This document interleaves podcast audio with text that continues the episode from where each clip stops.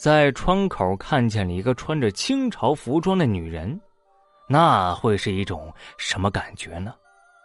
本故事啊，包含未经科学证实的边缘信息，不要认真啊，当一个故事听就好了。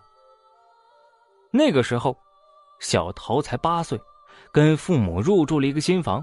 每天晚上呢，她都会跟着保姆一起睡。几乎每天晚上啊，小桃都会被惊醒，或者是被尿憋醒，并且会听见房门外的客厅里特别的嘈杂，有打麻将的声音，还有嗑瓜子儿、电视播放的声音，还有那种阿姨们聊天的声音。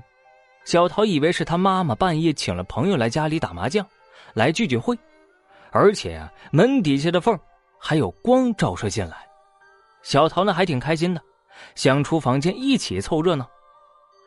而就在他打开房门喊妈妈的时候，他彻底傻掉了。这客厅里是一片的漆黑呀，瞬间呢也没有那种嘈杂声，也没有人。当时可给小桃吓坏了，他立马就把门给关上了。后来是拍醒保姆陪他去上个厕所。第二天也是一样的情况，客厅太吵，麻将的声音呢把他吵醒了。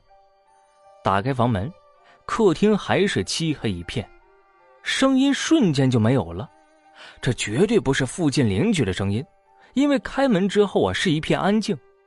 那么第三次也是这个情况，后来呢他就不敢自己去开门了，都是先拍醒保姆，让他陪着去上厕所。那个时候。他还小，不懂什么神神叨叨的这种东西，也就没有敢跟家里人说，怕没有人相信他。那么有一次印象最深的时候啊，在黄昏的时间，小桃跟保姆在房间里各玩各的。那个时候呢，他就感觉那一天很不一样，有一些不大舒服。然后这个小桃的妈妈就急急忙忙的冲进他的房间，看了小桃跟保姆几秒钟，然后就问。你们一直待在房间吗？这个小桃就回道：“啊，对呀，怎么了？”他妈说：“哪也没去，没去我的房间。”然后这个小桃说：“我知道你在睡觉，没过去。”随后这个妈妈就说：“呀，哦，那没事了。”那个时候呢，小桃就觉得妈妈肯定是出了什么事儿。三年之后，他们就搬家了。把房子转手给了一对新的户主，很年轻的一对夫妻。小桃搬家的第二天就有人跳楼了，接着第三天另一栋也有人跳楼。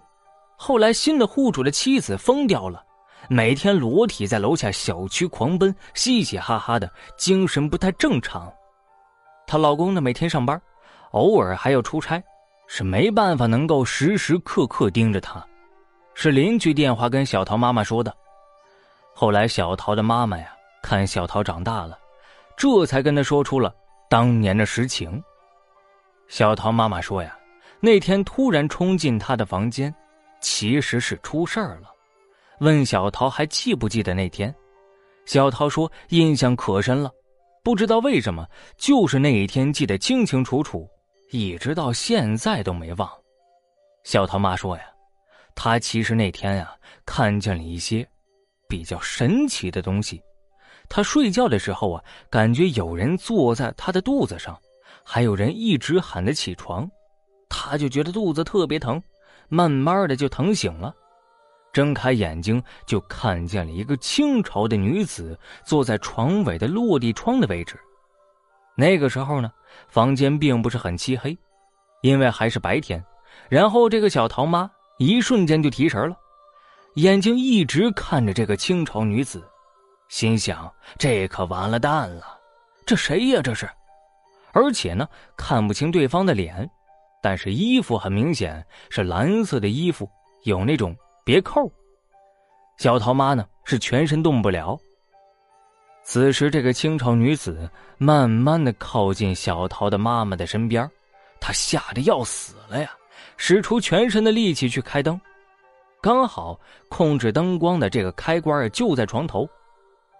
灯亮了，清朝女子此时也消失了。